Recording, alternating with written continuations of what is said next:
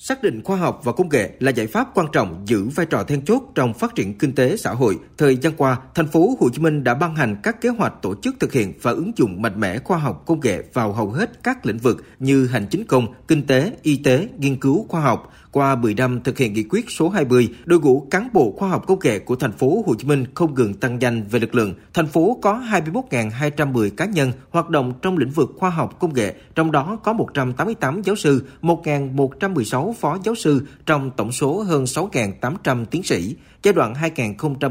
2014-2017 thực hiện thí điểm chủ trương chính sách thu hút chuyên gia khoa học công nghệ, tạo nguồn cán bộ khoa học trẻ. Thành phố thu hút được 17 chuyên gia trí thức người Việt Nam, người nước ngoài là các giáo sư tiến sĩ có nhiều thành tích nghiên cứu và uy tín trong ngành lĩnh vực chuyên môn thuộc các trường đại học tại các nước phát triển hàng đầu như Mỹ, Úc, Pháp, Canada. Nhờ đó, mặt bằng sản xuất công nghiệp trên địa bàn thành phố được nâng lên, trình độ công nghệ ngày càng tiên tiến hiện đại, tạo ra nhiều sản phẩm khoa học công nghệ có tính đột phá trên nhiều lĩnh vực như y tế, cơ khí chế tạo, năng lượng, quản lý đô thị, vi chip điện tử, công nghệ nano, nông nghiệp công nghệ cao. Đáng chú ý, chỉ số năng suất yếu tố tổng hợp TFP của thành phố Hồ Chí Minh luôn ở mức cao trong thời gian qua, đạt trung bình 35,62%, trong đó đóng góp của khoa học công nghệ vào tăng trưởng TFP là 74%. Đồng thời, trong giai đoạn 2011-2021, năng suất lao động xã hội của thành phố cao hơn 2,7 lần so với cả nước,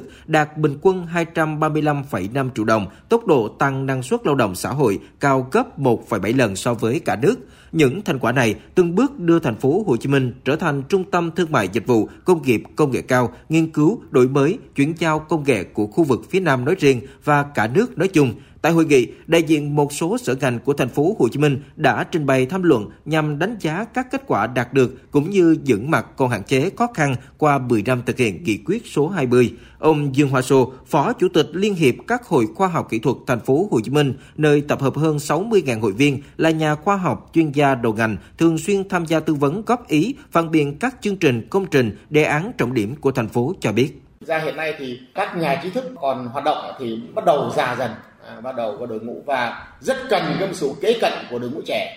À, tuy nhiên có thực trạng hiện nay là các cái các cái nhà khoa học trẻ chứ trẻ hiện nay đang đương nhiệm thì thường là tập trung chuyên môn cho các đơn vị mình đang hoạt động nhiều hơn là tham gia vào các hoạt động của hiệp hội. Cho nên chính vì vậy cũng cần có cái sự ờ, tiếp tục khuyến khích ờ, để mà có cái lực lượng kế thừa trong cái hiệp hội này.